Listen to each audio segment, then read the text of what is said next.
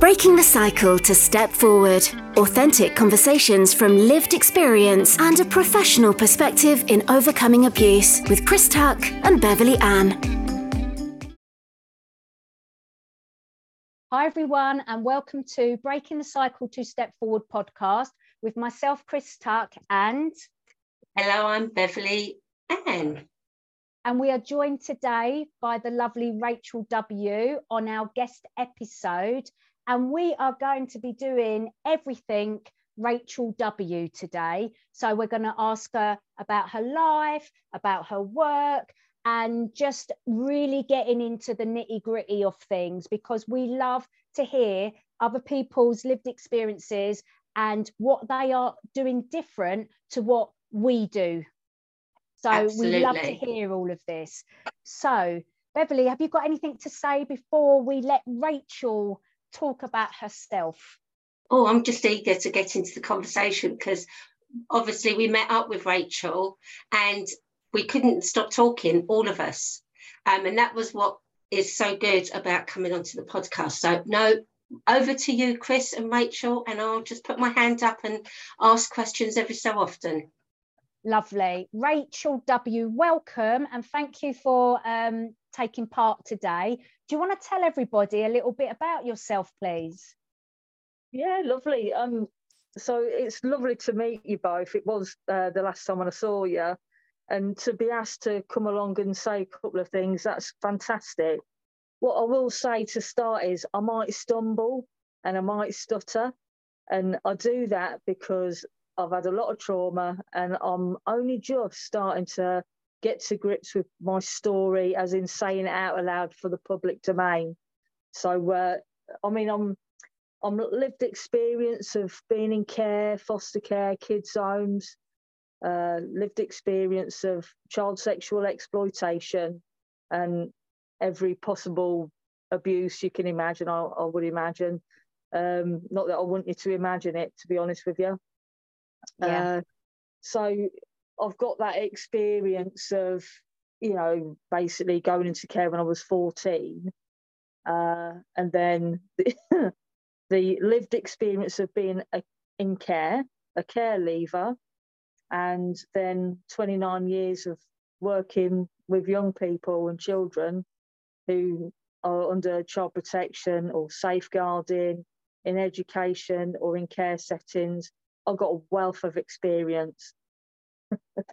Oh, and, and that just that just blows my mind, Rachel, because you've obviously gone through horrific stuff in the family home, then got into the care system, gone through more horrific stuff, yet here you are working in that domain, working with vulnerable children. And that is just what the magic of those of us that have gone through stuff that turn it around and go back and support those that are still going through the similar stuff that we've been through. Yeah absolutely. I i class myself as nothing short of miraculous. You know i'm, I'm not talking religious in any way uh, yeah. not that there's anything wrong with that. More more down a spiritual line of things you know at the end of the day where i come from i should have been dead you know, and countless times mm. I nearly was, um, very borderline. And so one of the things that I'd always promised myself is if I managed to survive and if I managed to get out alive, that I would take my experiences and I would put them to good use because some kids didn't get out. So yeah, yeah, yeah. And I think that's what we need to remember is that, you know, we talk about child sexual abuse and exploitation and the horror of it all but there are literally some victim and survivors that don't make it. And yeah it's it's hard. And people don't realize that. They don't realize the actual impact of going through abuse. They just don't get it. Yeah it's not like um, i was having a conversation about this the other day about disclosing and young people disclosing abuse that might have happened or has happened to them. And having this conversation, it made me realise, well, I mean, I've already realised it, to be honest with you, but there's a lot of kids that haven't got the ability to say something out aloud. Mm-hmm. You know, there's a lot of kids that may not even get to the point of, survi- of surviving it, you know, whether yeah. that's not actually physically surviving or not actually mentally surviving. And, you know, in a way, this is why I feel like it's my purpose. Like I'm not sharing it. And I don't want to talk about my experiences just for the sake of talking about it. You know, it's to put it to good purpose so that yeah. other young people and kids don't have to experience, or if they do experience what I've experienced, to help them find a way out. You know, yeah. Yeah. Yeah. So obviously you've gone through the care system and Beverley's gone through the care system as well. So are there any questions that you want to ask at this point in time, Beverley, regarding that or experiences shared maybe that will help listeners? Yeah, one of the things I've always been intrigued at, um, Rachel, is you know, I went into care at four, and for me, going into care was a different um, experience. So it's it gave me a safe haven. The difference was I was sent back to my abuser regularly because it was the family, etc. So for me, as it it was scary as we approached the children's home, but for me, very quickly changed. And I remember being a teenager going back into care and being sad the first night and then thinking, well, okay, I'm going to be safe now so I just I'm tr- intrigued to understand how that how that came about for you going back into care. Was it something that happened quickly? Was it something you asked? What what was the process? It, I mean, I, that's a really good question, and I'm thinking about it. So, um, I probably should have gone into care at the age of nine, where I had a incident related trauma, so an abuse related trauma that I had to go and have uh, an emergency operation on, and and I ended up in school, and the school nurse kind of did a once over looking at me. I didn't have a clue what was going on. I, you know, really didn't know, and um, I went home that night and. Uh, or that day, and that social workers were there in front of the perpetrator and asked me if I was being harmed. Um, I use this as a training tool to mm. help people understand on what not to do. Um, you know, and I often wonder were they scared of him? Um, what was it that made them back off so quickly? Um, but at the end of the day, it was the way that it went, you know, and so I then had uh, five more years of abuse, which got worse and worse, you know, and it wasn't just me um, being abused. And um, and then it was me that disclosed in the end. I, would had enough. I'd had a moment of, of uh, uh, you know, education was pretty bad, and they sent me home with a report card because I bunked off to get drunk. Uh, drinking was definitely a strategy mm. to to survive, and thank God I did because I think that's probably why my brain's fairly intact. yeah, you know, I'll say fairly. um, so I went into care officially at 14, but because of uh, the financial constraints of social services, they kept me as accommodated, which meant that wherever I moved, my abusers knew where I was. Oh, so goodness. 13 foster homes and three kids homes later, you know, um, there was only one place where like thinking about what you've just said, there was only one place where I actually felt like I was safe. Unfortunately, I was safe from the perpetrators, but I wasn't safe from a member of staff there, yeah. um, which took me a long time to get my head around. But you know, in the grand scheme of things, at that time, there were bigger fish to fry, and so I was glad that I was where I was in a kids' home that was kind of like a semi-secure unit. Because that's the only place where they felt they could keep me safe after the court hearing. So, so it was like um, I describe it going into care when they finally uh, figured out that I was not going to be safe anywhere mm. un, until I was under their care, and uh, I I kind of liken it to being under witness protection where yes. my name changed and I wasn't able to be in contact with anybody, any family, any friends. It was like a complete cut off of my entire life. And in a way, I think that was one of the best decisions the social services and the courts ever made for me. So I'm kind of feeling quite grateful for that. But I've not been able to speak publicly due to it, you know, I mean, I'm in my 40s.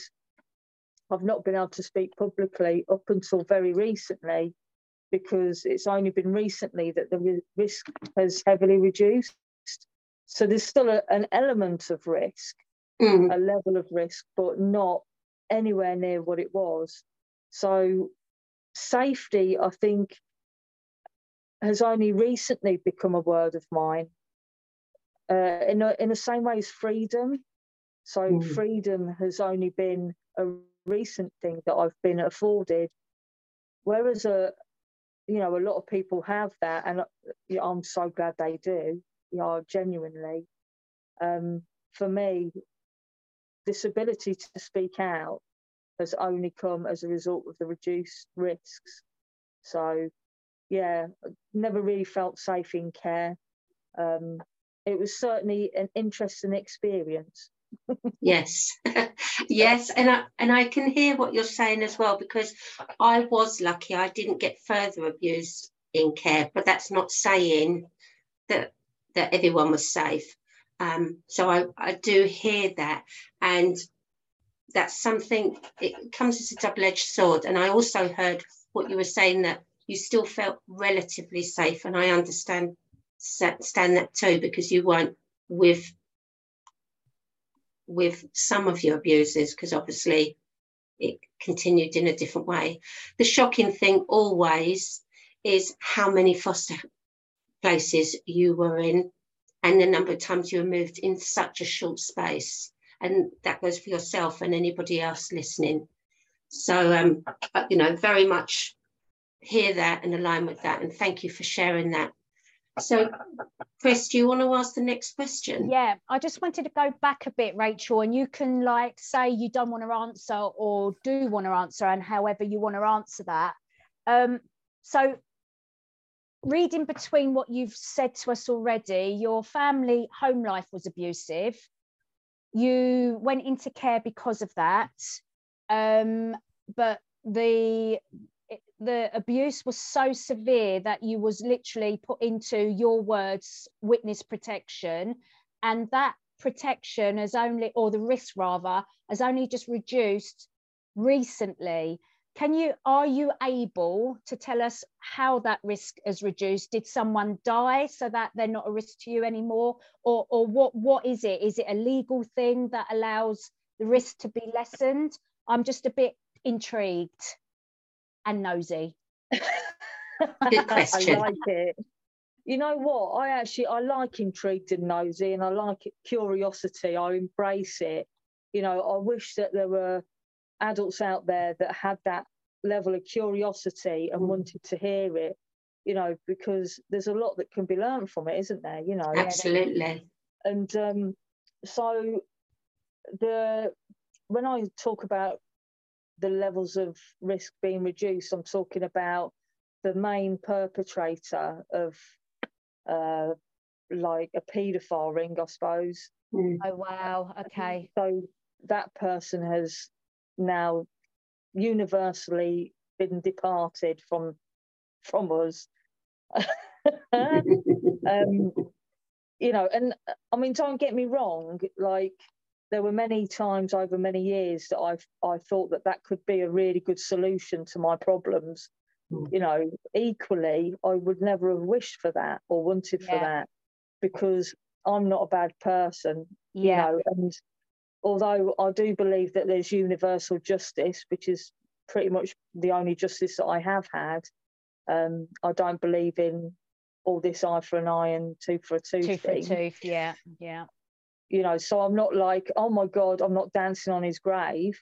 Mm-hmm. uh, but equally i've got the relief of freedom and that is enough for me definitely. Yeah.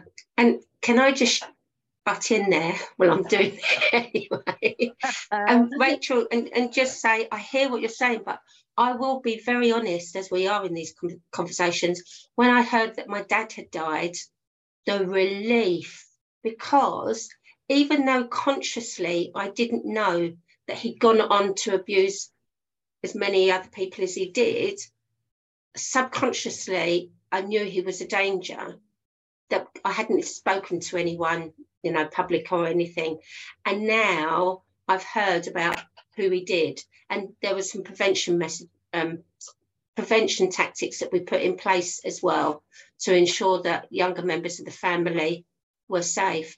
So I have to say, I was really relieved, really relieved. And whilst I don't believe in an eye for an eye, um, and I don't necessarily believe in the death penalty, when it comes to perpetrators, I get emotionally involved. Yeah. I love the way you've just put that. You know, I mean, I'm obviously it goes without saying in a way, but I'm sorry that all of that happened to you too. You know, because I know what that feels like. And although, like, and I also understand that feeling of relief, you know, and it isn't just in relation to my own freedom, but I think with the work that I did on myself, I managed to let go of particularly survivor guilt. Yeah, I suffered horrifically with survivor guilt. It was actually worse than than, than the PTSD. Um, and until I worked through that with within therapy and that, I didn't realise just how profound it was, you know, and just how much of an effect on my life it was having. And I think to start off with, sometimes the work that I would do would be as a result of survivor guilt, you know, like looking after kids, trying to get it right, busting a gut, you know, getting burnt out, all of that, because I've survived uh, and I can do that, you know, and but then um, when I realised that there was nothing for me to feel shameful about or guilt, guilty about, I could let go of all of that side of things. But still, in relation to uh, justice and perpetrators, you know, and abusers, I still believe that they they need to be brought to justice, heavily brought to justice. Yeah, absolutely. Not these silly sentences yeah. that they're getting at the moment. Yeah, I mean, some of the sentences that I've heard, are like, um, oh, what is it? Sexual. That there's a a register that they go on. Yeah. Sexual offenders register. Yeah. Yeah. So so they'll go on to that rather than actually going inside prison. It's just an absolute disaster. Well, there's a young yeah. man at 21 currently in Scotland that's been found guilty. At the age of 17, he raped a 13 year old girl. He got found guilty, and the judge has decreed that because he is under the age of 25, that he, he's not going to have a custodial sentence. And so he's got something like 230 hours community service. Yeah. Can you believe that? No, can't believe it at all. Yeah, but we won't take it away from your story, Rachel. But you know, no. we could go on all of us for another conversation. So going back to this survivor's guilt, Rachel, can you just for our listeners that don't understand this or maybe have not worked it out in their heads for themselves yet about their own lived experience, what what was that survivor guilt? What, why did you why did you feel it and how did you deal with it? I know you dealt with it in therapy but what specifically allowed you to let it go that's a massive question you oh, know oh i know i'm full of them again i love it i'll do my best with that one i mean when i think about it so so growing up, I thought that abuse was an immutable part of growing up. It was the way it right. was. It was normal. Everybody yeah, went yeah. through it. I didn't have a Scooby, you know. Yeah. And then it was only when I did a sleepover over at a mate's when I was about thirteen, maybe. Mm-hmm. Because I was always prevented in doing stuff like that, but this one was unavoidable. And uh, you know, I kind of expected that I was going to get abused by her parents, you know, not that I knew it as abuse. Yeah. And when I asked, um, she was really shocked. Uh, like seeing somebody's reaction to the way that I was reacting, was a real massive wake up call. So I knew what was happening felt so wrong and so horrific mm-hmm. and absolutely terrifying. But I didn't know that it was wrong because I was told it was right. Yeah. Yeah, of course you would. Yeah. Be you told know, that so hurts. That's a part of the conditioning. It, the conditioning was that ingrained mm-hmm. that there was no alternative thought than from what I was told. Yeah. So that was the way it was. It was immutable in the way of, and then when other people got hurt, I was blamed. Right. When I got hurt, other people were blamed. Yeah. You know, and just to just to clarify, you know, I've never hurt any young person. Yeah. Um, but obviously that came up into question when I became a foster mom, you know, it, which yeah. was pretty mortifying if I'm honest with you. Yeah. So back on survivor guilt, because I could go on that one for a while. Yeah, we'll ask you about that in a little while. That's a whole separate podcast, that one. yeah, that will be, yeah. I shall write it down for future. future reference, absolutely. So when I came into care and when they realised what was happening was horrifically horrendous, I can't think of any other words. Yeah. So when it was realised and acknowledged that what was happening was not okay and absolutely horrendous, was when I realised the extent of how bad it was. Mm. When I realised how bad it was, and how somehow I've got no idea how, but somehow I found the courage and the muster to you know, basically tie myself to the deputy head teacher's desk and say I can't move until I'm put somewhere where I'm going to be safe. Yeah. And I was black and blue, and you know, I'd been to hospital recently, all of that kind of stuff. And I had this massive gash on my leg that was probably needing stitches that I never had stitches for, and it was pretty horrific. And so I was kind of almost tied to the t- table, and it was then that I realised that you know, I, I felt like it was my responsibility to help the other kids.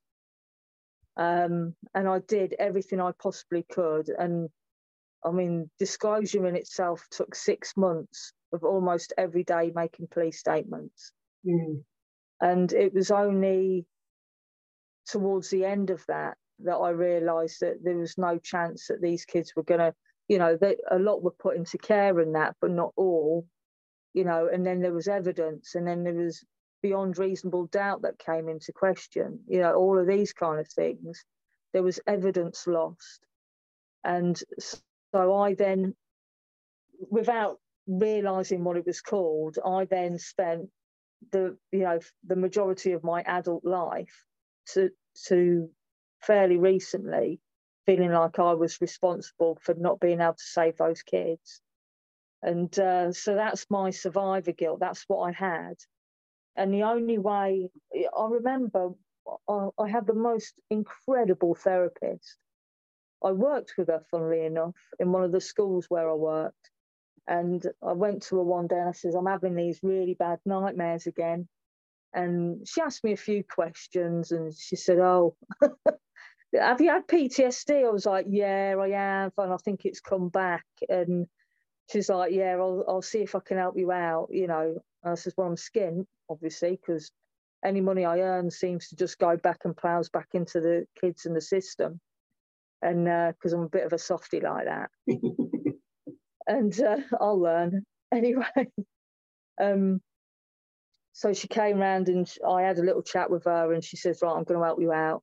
And she says, we're not talking about six sessions, Rach we're talking about a minimum of two years and it's going to be deep and it's going to be really absolutely horrific but you're not the horrific bit i'm not clapping the horrific bit i'm clapping the the long-term support. Yeah and so 10 years later wow. you know and like i say this woman is absolutely incredible. She saved my life there's no doubt about it. You know but what she did as part of the process i remember in early times saying, How the hell am I ever going to be able to let go of any of this? Mm. You know, I could talk about letting go of the fact I should have gone into care when I was 9 mm-hmm. I could talk about how countless failings throughout with broken mm. bones and trauma injuries and all of that kind of stuff going on. You know, I was just the naughty kid in class, but I wasn't. Mm. No. I was I was the traumatized kid in class. I was reacting, and um, I could go on and on and on. How am I supposed to let go of all of that? But yeah. the biggest deepest was how can I let go of the guilt that I feel towards the fact that some kids were still getting abused while I'm eating, you know, which is something that I wasn't allowed to do mostly. Yeah. When I'm eating a dinner in a warm home with clothes yeah. that are clean. Yeah. You know, and it was that. And, you know, we, it was quite a journey. I mean, it's up to you if you want me to go into that. But it was absolutely stunning. The thing is, the journey, if you if you wish to share is your choice. So as we've made it clear as a guest coming on, what you share is always your choice and it's your boundary. So whatever we can always do a part two if we need to, if you feel like um, you want to concentrate on this now and then your professional work in part two, or whether you want to just, you know, breeze through this bit and then spend more time. So it's completely up to you. We really don't mind. Well, I mean, I think it's, you know, so I instantly think, is it going to help anybody? And I think it could. This all helps. Yeah, like letting go of something so heinous is yeah. so hard. And, yeah. and this was quite a journey within psychotherapy. Um, within the journey, there was a, a little book that the therapist bought me. Her name's Fred, by the way. You know, I'll name her. She's amazing. Thank and, you, uh, Fred. Uh, absolutely. We all need a Fred. Everybody needs a Fred. There's no doubt about it. Um, so she bought me this book, and I think the book was called Ways of Letting Go. And in the okay. book, there was a padlock and there was a few keys attached to the padlock. And we found creative ways because sitting down in an office, one to one, just chatting away, would not have done it for me all the time. Some of the time, that's what I needed. But some of the time, I needed to be out and about and doing and being kind of exposed to situations because of anxiety and PTSD. Yeah. And uh, I was in a right old pickle. So we had this book, and through using this book, I won't go into too much detail on that because it's quite personal. But there was ways that I found of letting go by letting go of one of the keys. Oh, that's a lovely story. And I absolutely hear you about doing it in ways that work for you because that's the one thing we keep saying is everybody needs to find their way that works for them. Yeah, I really agree with that. I mean, when I think to date of being an, an animal assisted therapist, I think of how the how the kids respond so well to being out and about, having a walk yeah. and a talk, no eye contact for those that have got autism that don't like that, wearing a baseball cap so they're less threatened. There's so many things that can be considered that can be a tool to helping and supporting a young person or adult you know, I don't really, I only ever really deal with kids, but I would imagine that the same applies to adults. Well, it's applied to me.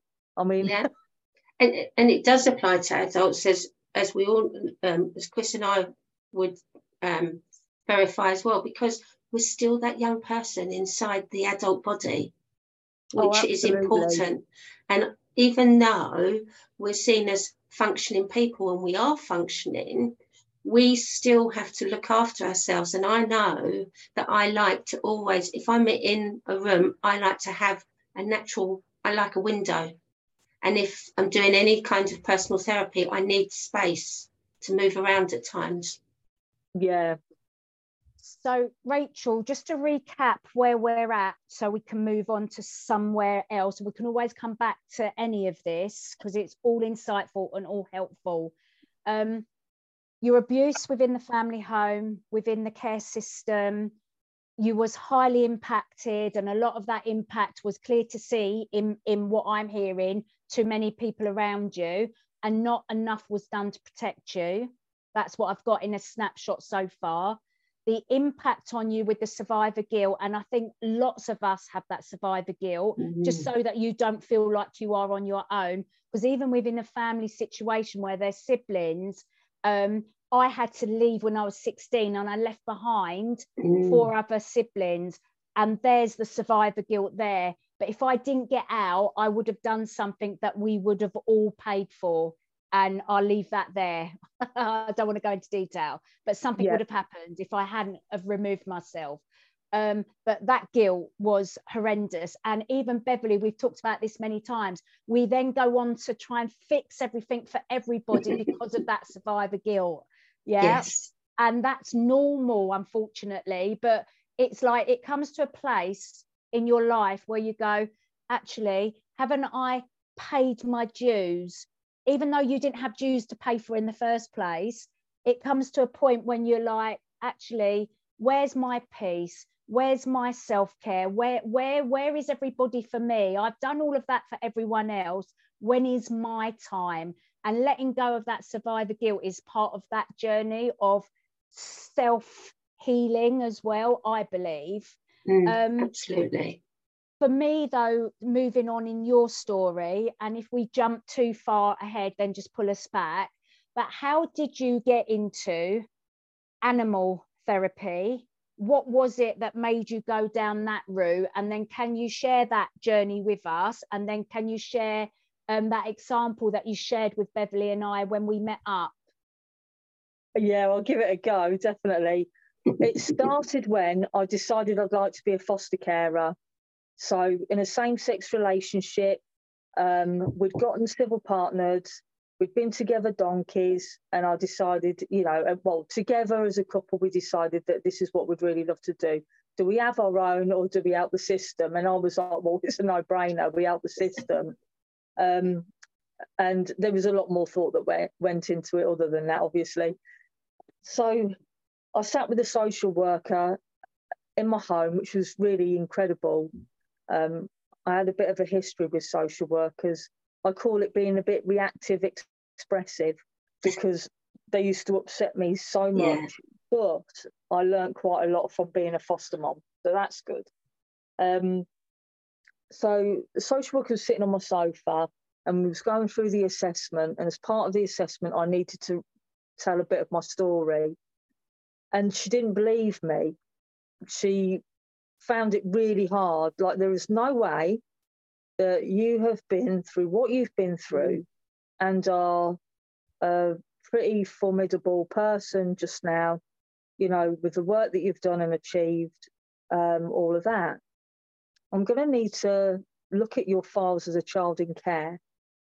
And, um, uh, you know, obviously the fear kicked in, the heat, Absolutely. the absolute terror, the fog in the brain. You know, I've pretty much been living in denial of my past for a few years, um, thinking, well, maybe it was just a really bad dream I had or something, you know. And um, so we, we set out the boundaries to how she was going to discover that what I was saying was right without messing me up too much.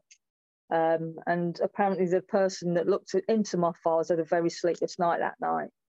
Mm-hmm. So they came back. The lady came back and she was like, "Oh my god, I can't fucking believe it." So I've just swore. Um, that's okay. That, that's, we're not going to restrict uh, you. we're not going to restrict you. You've been very good so far uh, I've done so well. Oh my god, you have done so well. so uh, she was like, "This is incredible! Like it's nothing short of miraculous." You know, pretty much the words mm. that I would use to describe myself. You know, Absolutely. like, like holy fucking shit. You know, she was sitting swearing herself, and I was swearing. We were all swearing. My partner at the time wasn't there because I didn't want her to hear anything too yeah. nitty gritty. Uh, I wanted to kind of preserve the relationship a little bit. That's to be continued on another podcast, I'm yeah. sure. Yes. so, oh, hang on a minute. Oh, yeah, the journey to animal assisted therapy. So, well, I became, fine. Yep. I became a foster mom. Yes. Um, me and my partner at the time, my wife, we became foster parents, and it was the best thing in the absolute world. It was the most incredible journey. Sadly, I'd been re-triggered by the files being pulled. Yeah. Um, yeah. But that's okay. You know, I'm high functioning. And uh, so having these beautiful experiences with kids and, um, you know, teenagers as well. I wanted teenagers because they're the ones that seem to get forgotten. Um, yeah. And so this lad came along who couldn't communicate very well. Um, in fact, mostly when he communicated it, he would bark. Um, and it instantly resonated with me as an intuitive worker that this kind of level of communication is deep trauma. You know, mm. it was a bit like me. You, when I went into care, I didn't know how to communicate with anybody. I didn't know how to use a knife and fork. I was practically raised by my dog, you, know, because it was the only one that gave me unconditional love. Mm. So it all ties in. And so, you know, the lad, bless his heart, my little sapling, he still sticks around now. Um, he would steal because he felt like he was never going to eat enough. Um, he'd gone very hungry as a kid. And it didn't matter how many times I stocked up the cupboards and stocked up the fridge, he still felt like he was going to go hungry. Mm. Um, so I made up a story. There was a, a, massive pack of Snicker bars, I think, and they'd all gotten eaten. And I was like, I think Ruby might have taken the Snicker bars, and it kind of gave him an in to communicate with me about the fact that you know Ruby the dog at the time had stolen the Snicker bars, you know, and it was like, yeah, she's going to get lardy doing that, you know, and this beautiful, incredible kind of made up story came from him, but it was a story that wasn't involving barking and it was absolutely stunning. And this one morning, he was not going to go to school. I'm not going to effing school. You know, you're CUNT, you're this, you're that, you know, chuff off type stuff. And it, I kind of tried figuring out what it was because usually he was all right with going and all of that.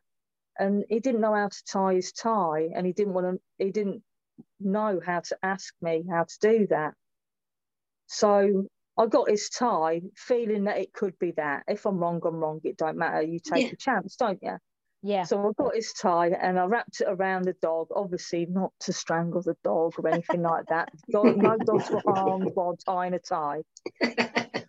and and so he was tying this tie and I was showing him, not because I was showing him, I was saying, this is the way Ruby likes to have her tie tied. So there's no pulling him down. There's no don't be daft. There's no what what you're playing at.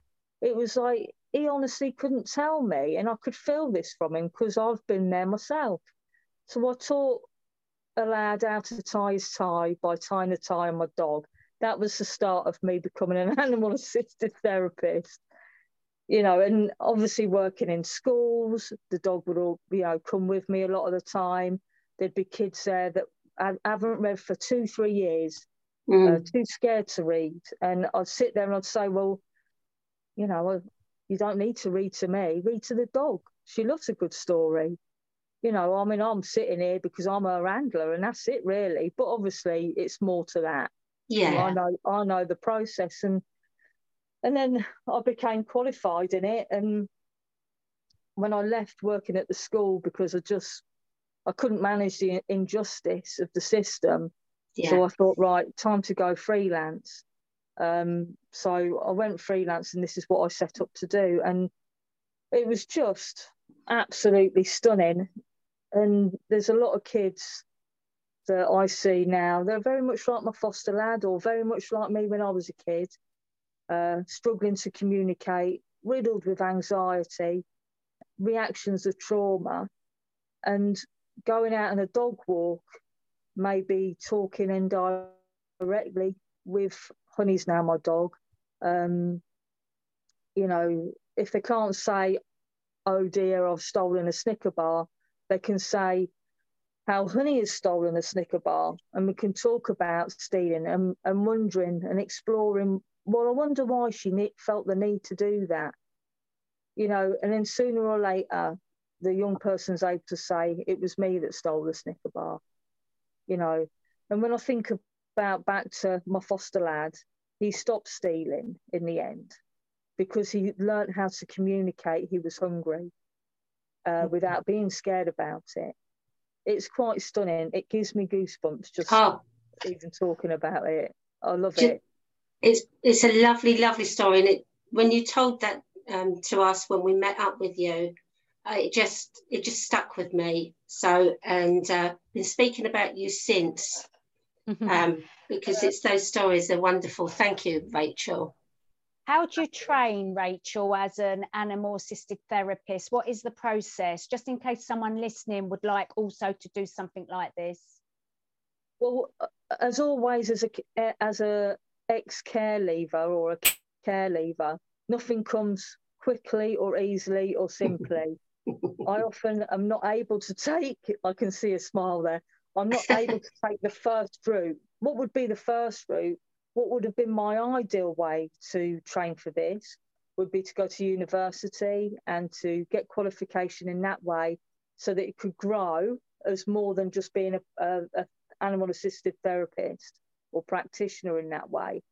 But unfortunately, I was in witness protection. Mm-hmm. I had to leave the school. My GCSEs were invigilated by social workers. I passed my GCSEs, but I can't show how I've passed my GCSEs because I'm no longer that name. Right. You know, mm, and yeah. because if I were to get in contact and show the proof of change of name, then I'd be mm-hmm. putting myself at risk in an yeah. area where I'm not allowed to be, or not where I'm not allowed. That's very much like a child would say. Um, where, where you're not safe. Where it's just not safe. Yeah, yeah. absolutely. So, um, so because of the unable to show GCSEs, because of the sheer stubbornness of the inequality of that, I won't retake my GCSEs. Right. Um, so the way I've gone through it is doing a diploma. Um, so I did. So obviously I've got the twenty odd years of experience of working with kids. Mm-hmm. I've done nuggets of training here and there through Tavistock, and you know Caldecott, all of those kind of places, like the therapeutic background stuff. Um, and a lot of like working in a therapeutic school and a therapeutic children's home. And with that background, along with my own in- intuition and a diploma, that pretty much seals the deal. Yeah. Um, so it, it's not straightforward. I mean, for people, for Joe Bloggs, you know, I would, and if you've got the opportunity and the privilege, I would totally go down the route of getting a degree and then further educating yourself in animal assisted therapy or canine assisted. Um, but for me, obviously, it's it's never going to be an easy route like that. Unless somebody on here that hears this podcast would like to finance that, then obviously I'll go for that. Yeah. But you know what, Rachel? What's really insightful is that many victims and survivors of child sexual abuse, exploitation, we all have taken circuitous routes through our education because of what we've been through, because we couldn't learn maybe at the time, maybe we couldn't pass exams, um, whatever the reason is, often it takes us a lot longer to where we want to get to, but we do get there. Yeah, absolutely. You know, I think the only place that seems to discriminate against care leavers the most is education and further education you know, and I can understand it and I understand the lack of knowledge around it. Uh, you know, I'd love to be a part of educating in that way so that the discrimination stops. You know, I mean, when I think of all of the labels that I've got slapped on me, uh, mm. mental health, uh, like PTSD, I had OCD at one stage, anxiety disorder, survivor of CSE, child sexual exploitation, survivor of child sexual abuse, survivor of the care system, care leaver, gay yeah. person, you name it, I've got a label that slaps on me. I've got more labels than, you know, the Levi shop down the road. But the one that I get discriminated against the most is being a care leaver.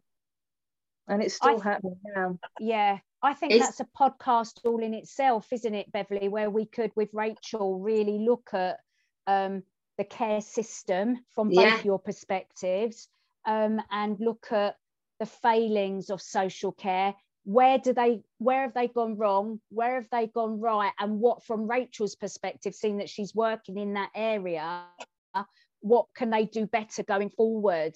But i think that needs a lot of time just to to discuss that. Absolutely so, especially as we, we we do need to start wrapping up soon. Oh okay. i know so, i'm trying not to be too much of a timekeeper so, but we have really overrun. Let let's just then leave that block for another podcast. But before we go, let's just wrap up this um, podcast. Um, Rachel, obviously, I spoke to you about you being in a same sex relationship, and um, we've not touched upon this yet in our podcast because Bev and I, we're both heterosexual. Um, so we haven't had that experience ourselves but I wanted to sort of like just speak to you about being in a same sex relationship. And do you feel that any of the abuse that you'd gone through um, impacted that decision, or was it just the way that you was anyway? And it's sorry if that's come out wrong. Don't worry about it. I think we can get so caught up yeah. on trying to get it right that the questions don't come out. I'd rather yeah. have curiosity, you know, and or like I'd rather be able to raise an awareness. So from my perspective, and I'm sure it's different for different people, mm-hmm. from my perspective, I'd say that, you know, a report was written on me when I was a kid in care, when I was in the kids' home, and the report read, right, Rachel will never be able to have any kind of interpersonal relationship with anybody. Rachel will end up in prison. Rachel may end up uh, in addiction or whatever, and on and on and on it goes. Obviously, that letter is no longer with me.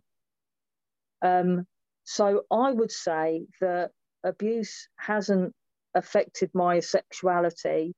I think I didn't know really about sexuality. I just knew that people abused me and you know raped me and kind mm-hmm. of tortured me. Um, so I didn't know about sexuality mm, yeah. sadly until I was 17, 17, 18, where I was out on my own. Mm. But I was abused by both men and women. Women, right. So I would say that it didn't have any effect on my sexuality. Mm. Um, I've heard it in the other ways, like people feeling like they might be gay because they was abused by a bloke or because yeah. they were abused by a woman, like same sex.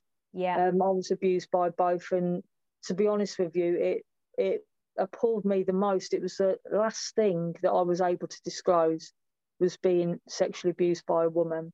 And it yeah. still makes me ugh, shiver now. But mm-hmm. um, you know, I'm definitely a dyke. So. right, and that's Rachel's terminology, and she's able to express that exactly how she wants. Um, if you don't identify as one of that word, then that's fine, but that's Rachel's word. Um, Rachel, how did you know that you was a lesbian? Sadly, it came out. oh, yes, it was. Uh, sadly, it came as a result of being abused by a member of staff in a kids' home. Oh, right. It, okay. Equally, um, you know, a lot of people, a lot of people were very much like, don't knock, don't knock it till you tried it, Rach. Do you know what I mean? So, yeah. like, turn, have a bloke, have a woman, figure out your sexuality like that. And I'm like, well, I think it's women, but okay you know, and so I I went with a bloke who's absolutely lovely, you know, and it just wasn't my cup of tea really. So okay. I moved. But you sort of had to like work it out for you for yourself through your own experiences as an mm. adult. Yeah, absolutely. Like um, it was getting down to because I was still quite unwell. You know, when I think about PTSD and trauma responses, yeah, you know, I still had the scars quite prevalent on mm. me, and like even to physically look at. So it really wasn't something that I was happy to go down too much. But when I when I did get a little bit of freedom and a bit of self worth and confidence, I had a little dabble in all areas and I realised that I was this way inclined. yeah, and there's nothing wrong with that at all. Absolutely. Um, um, what was I going to say to you? Um, obviously, you've you've told us in past conversations that you had a, a longer term relationship that didn't work out for you, and then now you're in a new relationship. Can you tell us um, why it didn't work out in your long term relationship? What wasn't there that you may have now? Because you said that your relationships are completely different. It, it was a bit of a complex ending, but mm-hmm. what I'd say is the main the main thing was was as a result of becoming a parent, the PTSD became re-triggered. Yeah. Um, so, like, I continue to be a parent, and I still do that now. But uh, the PTSD, I was such a strong person. I mean, I am a strong person, but at the point with uh, my wife at the time, I was this strong, together, um, activist, kind of fighter for all the good and justice and all of that. And then I was this pile of mush of somebody feeling like people are walking up the stairs and they're going to kill me. Mm. Um, and it was really, really hard for my wife at the time to get her head around it. Mm. She just couldn't. And yeah. I, and I totally understand. You know, at the time I was kind of raging about it, but I understand why that is so hard because it's like equally, I didn't tell her a massive amount of my past because I didn't know how to. Yeah. You know, I'd not done the work on it and I didn't know how to. So thank God I found a way, mm-hmm. you know. And so relationship now, I'm in a fairly new relationship and I'm doing I'm doing it differently. You know, I kind of when it comes down to relationships, gay or straight or whatever, I just think to myself, what is it that I'm bringing to the relationship rather than concentrating on what's not getting brought to me. Absolutely. You know? Yeah. And what I'm bringing to the relationship is authenticity and yeah meaning and all of that and a lot more obviously my charm my wit. Uh, and your sense of humour which goes a long long way. And your lovely warm heart rachel because we really do need to wrap oh, up.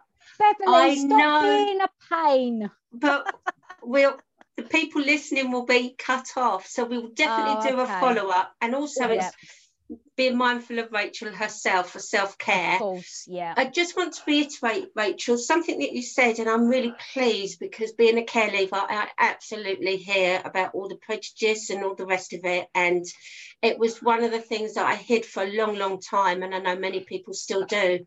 Um, I am in my late 50s, 60 next year, and I am at university now, Open University, and they also have support for care leavers, which is fantastic. So I'll talk to you about that separately outside for the podcast. But anyone thinking about studying, um, yeah, I struggle as well at times. So I will, and the and the finance that's available, etc., to support, um, I'll help you and give you the information. One last thing, because I'm a big thing, I'm a big person on self care, as Chris Tuck is. Are you going to ask it, Chris? No, I was just going to say, I thought we was wrapping this up, but hey ho. We are. Uh, no, I was just going to say, what one thing do you do for yourself every day, Rachel, that makes you feel loved and nurtured? I always walk my dog. So even before I do the therapy or go out and save the world, if you like, I always yeah. go and have a little bit of time, often down the beach and walk the dog. Fantastic. Yeah. Well, sad to say it's goodbye for me. Okay. All right. What about we'll definitely last... have Rachel back on. Yes, we've got we will. Too much else to discuss. Um, my um, yeah, I just want to thank you, Rachel, for being open, honest, and um, just authentic because I, I think that people learn a lot from us just you know just sharing absolutely and a big thank you and your last thoughts you can finish off today rachel what's your last thought that you'd like to share with us as you as we finish my last thought i don't know if i've ever had a last thought but what i'm thinking is in the moment is I just hope that somebody might get something from this, whether a worker or whether a survivor. You know, like there's a lot to be said about shared experiences. And, you know, I'm hoping that I've not fluffed it up too much and I can come back next time and have a good old natter again. You're yeah, more than welcome. Me. You're more than welcome. And it's time right. to say goodbye for okay. now. Au revoir. Au revoir, everybody. See you soon. Bye. Bye.